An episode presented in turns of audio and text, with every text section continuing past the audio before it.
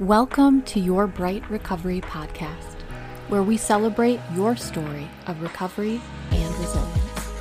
I'm your host, Caroline Beidler. I am so thrilled to welcome my next guest to your Bright Recovery podcast, Dora Dantzler Wright from the Chicago Recovering Communities Coalition. She is the executive director there and has over 34 years. She has over 34 years of long-term recovery from substance use disorder and mental health.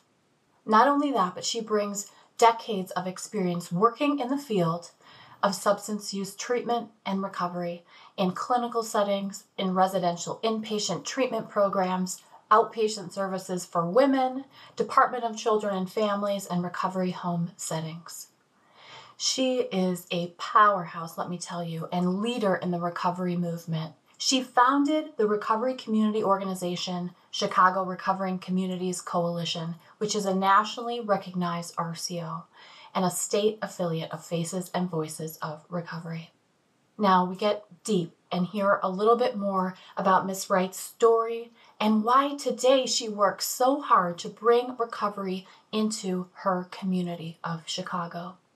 It's truly an honor to be able to talk with other women who have been for decades working tirelessly with so much love and so much care to help support other women. And one of the things that we talk a little bit about, I'm not going to give too much away, but is how in recovery, sometimes we can use those experiences of hurt and struggle, those experiences of needing a specific resource and not having it, as truly a catalyst to be able to create those same services that we needed at given points along our journey but didn't have. Create those services and make them available for someone else. You're also going to learn more about what a recovery community organization is. Now, if you are in the field and you're like, yeah, yeah, I know what an RCO is, you don't know what it is, according to Ms. Wright. Let's jump right in.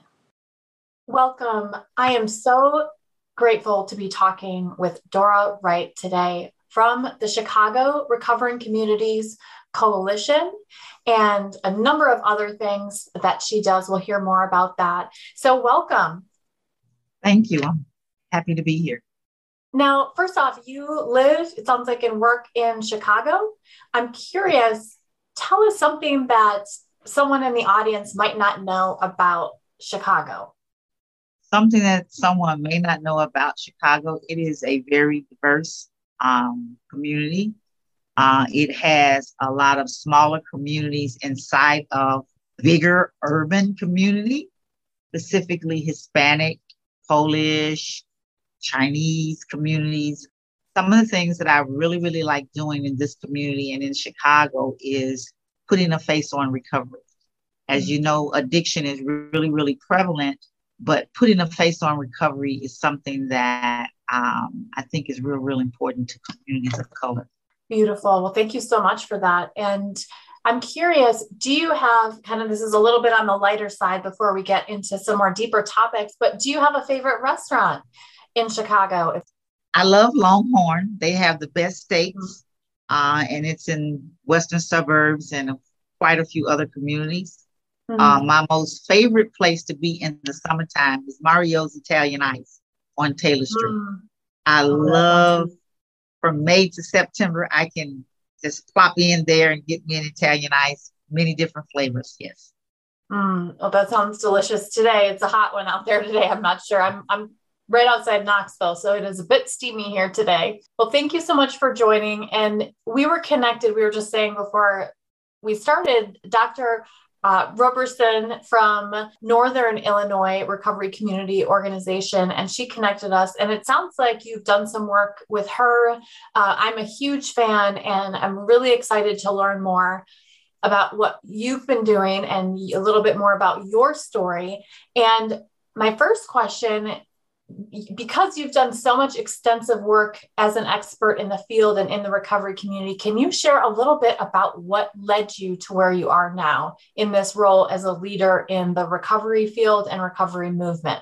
I've worked for the last 25 years as a licensed counselor, inpatient, residential, outpatient, um, methadone maintenance clinics.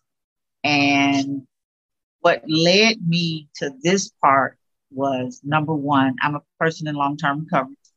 I was a single mother who sought recovery for myself and my children. Uh, and I moved from community to community because I grew up and I lived in Chicago on the West Side communities, which is now where our administrative offices are.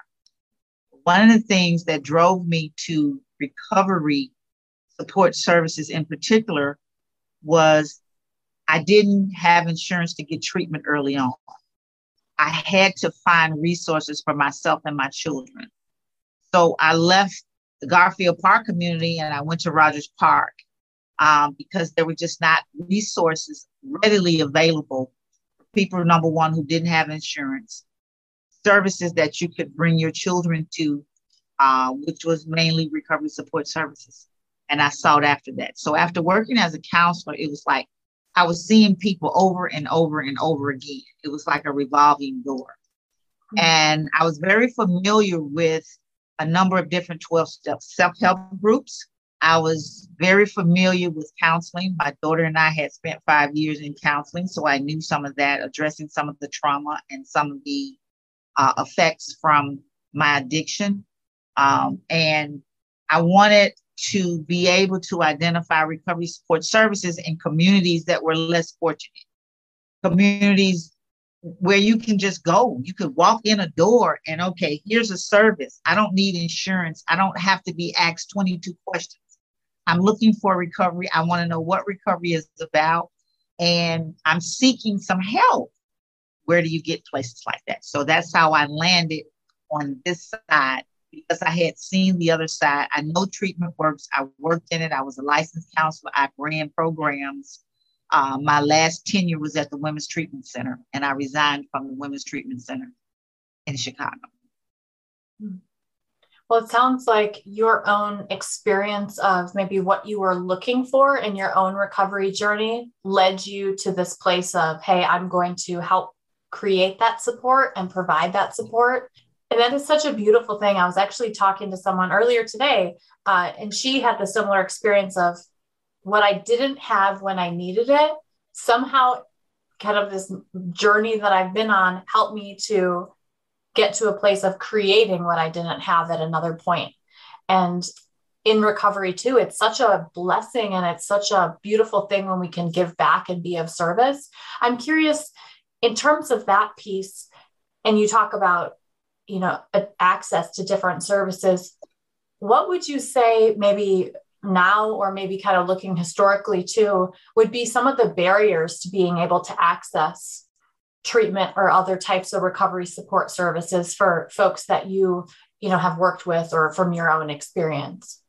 The biggest barrier is not knowing where services are and where to get them we do a lot of self identification and we make sure that people know that they can get service. Um, it's really important. I lived in a very diverse community, but services were hidden. If you didn't know where services were, there were no directories, there were no focus groups, there were no councils that you could go to, there were no recovery community organizations, which is now what we have created. We have some treatment centers, we have some self help meetings, but what if you haven't been to treatment? What if you have no insurance? Then how? Do, where do you go to get help? And creating a recovery community organization is so that we can put a face on recovery. We want the community who have been afflicted by substance use disorder and alcoholism to know that there's also a place that you can go and get recovery free. So yeah. Mm. Oh, I love that. And I, I've been to several Faces and Voices of Recovery national conferences over the years. And I used to work with, um, I'm not sure if you know Flo Hilliard, but she's is a huge mentor of mine. And I worked kind of as her assistant for several years and, and just learned so much. And just being in that space, the energy and the excitement and the passion behind what you say, you know, putting a face and a voice to recovery because sometimes it's just that simple seeing someone else having their you know watching them walk out recovery and see that it works is is sometimes all it takes to kind of jumpstart us and get us going. I know for me personally, that was it. And so you talk a little bit about your recovery community organization, Chicago Recovering Communities Coalition. What's the difference for people who might not know and who are listening between a recovery community organization, RCO, and treatment? Treatment is clinical. Uh, I worked as a clinician for 25 years, a licensed counselor, is all clinical treatment plans. We help people plan it out. Recovery is meeting people where they are. People need recovery. They need to know that a recovery community organization is non clinical. It doesn't require uh, licensed counselors and things of that nature, though I still have my licensure and I'm able to uh, do some assessing and say, okay, we need to get them to another level of care. Recovery community organizations is all about community. It's all about meeting people where they are, helping them to get in recovery. You don't have to be in recovery, you just have to be seeking recovery. You can come into the center and say, How do I find a detox or how do I find treatment? How do I get my children into counseling? Or I need some type of service. And in a recovery community organization, we're able to refer them where they're needed.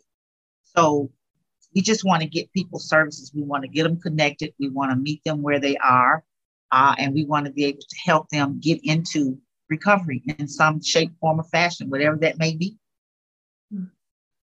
And from your experience, I'm curious too, are there certain things that you've seen over over the years or maybe in your own recovery journey that are i don't want to say magic ingredients i don't think it's magic i think there's evidence behind it but are there certain things that work in terms of being able to maintain wellness, maintain recovery, types of services or things like that that you've seen?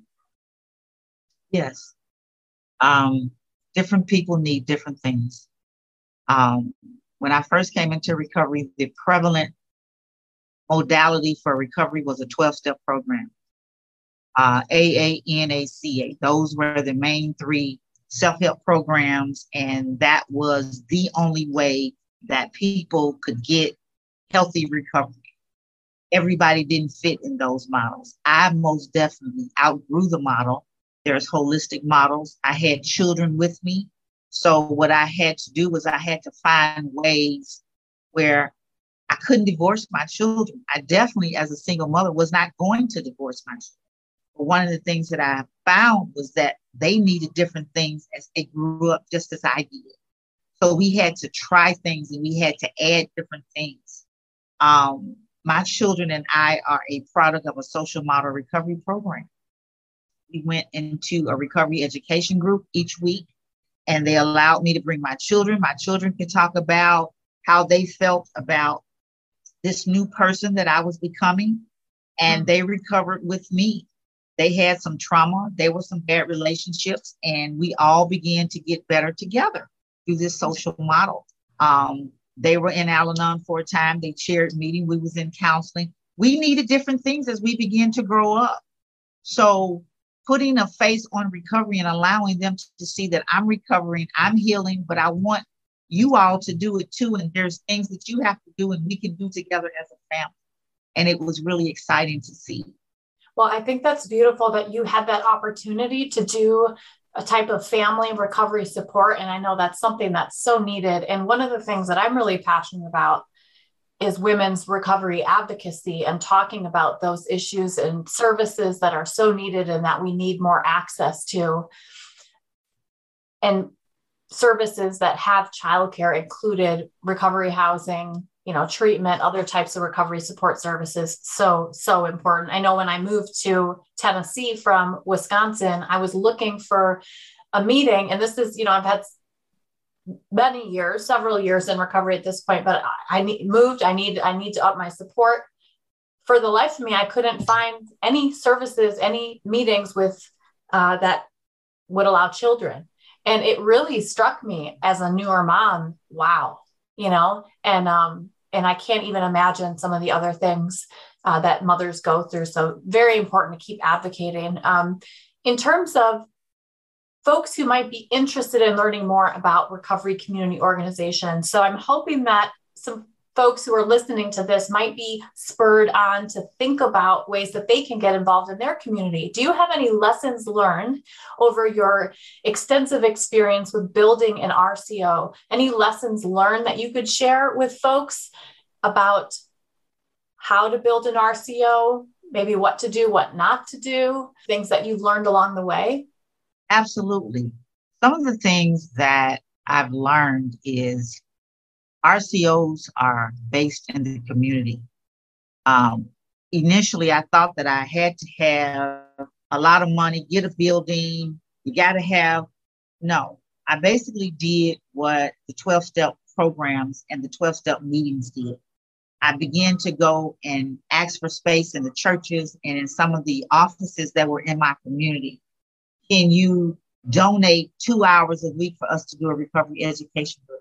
I went back into the community and I began to host events and just invite people in. Um, and the other thing that has really been to my advantage was I began to visit states. I went to Texas to visit uh, Apple. I went to Detroit to visit uh, Andre, Detroit Connection. I went to RCOs to see what do you do that is different from what I've been doing for 30 years. I worked in treatment, primarily inpatient, outpatient. And it's not about clinical services. It's about just non-clinical services and support systems that we can offer people outside of the treatment doors because that's what recovery support services is. It's outside of the treatment doors and people get an opportunity to live and to practice their recovery outside of those doors. Hmm. I think that's great how you mentioned um, out in Detroit and visiting. Oh, I, I think it was um, they were featured in was it the Anonymous People, and I remember just being floored, like, what? Oh my goodness, this is going on. I want to I want to go check this out too. That's amazing. I love that you sought out other folks who've been walking the walk who'd been you know working in the rco area to learn more about what works and maybe how to model some of what you know you're doing after after some of what works. And i know faces and voices of recovery has an excellent recovery community organization toolkit for folks who are interested in looking at building. So i'll actually include a link to that in the summary of the podcast to share. I want to ask, I know we're almost out of time, but I also want to ask as a woman in recovery who is a leader of an organization who sounds like you have a SAMHSA grant and you're just doing some incredible work in your community, what would you say to other women who are maybe working against barriers or obstacles either in their own life, you know, in society? And you know some of those things kind of we're working against those obstacles to try to make a difference are there words of encouragement that you'd like to share that you can share about that or that you maybe have heard in your own life that have helped you? I would say stand up, get healthy, get well, continue in your recovery. And as you get well, as you get healthy, uh, you will be able to be um, a voice in your community. I didn't start out as a community activist. Trust me, I wasn't a leader. Um, I developed into a leader. There were other people that poured into me. There were, I've had mentors that said to me, you would be good at this. And being in recovery, participating in my recovery, being, getting healthy, being well, making sure that my children were healthy and well, and the people around me got healthy and well. And then I was able to stand up on my own and say, you know what? I can be a leader. I can do this. I could do this. And I began to pick and choose what I could do. Um, and my recovery has been the vehicle to get me to do that. As the person in long term recovery, as a single mom, well, I'm married now, I've been married for 11 years, but those were the things that strengthened me. Um, and I became a leader by the things that I practiced, by the things that I did. And then my voice got bigger and bigger, and it's even getting bigger now. I sometimes feel like now I need a bigger voice, but I'm going to use the voice that I have. And as things come about like this and with other people, faces and voices, I can continue to do. Oh, that's wonderful words of wisdom. And I love that you shared how other people poured into you and that your own leadership journey has been done in community that's definitely been my experience too. And I'm just really grateful to connect. I actually have some ideas about um, some other maybe opportunities you might be interested in in terms of that voice piece you talk about. So maybe we can connect just for a minute here after we uh, end the podcast. Maybe I'll just edit that part out. Um, but thank you so much for being here. It truly, truly is an honor. And I'm so touched that you wanted to come on today to share just a little bit about your own story and about your leadership journey, about building a recovery community organization that truly impacts lives in your community. So, thank you again for joining me. Thank you for having me.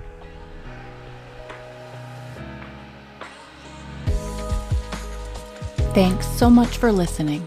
Remember, I've got some great free resources and tools to guide your recovery journey at brightstoryshine.com.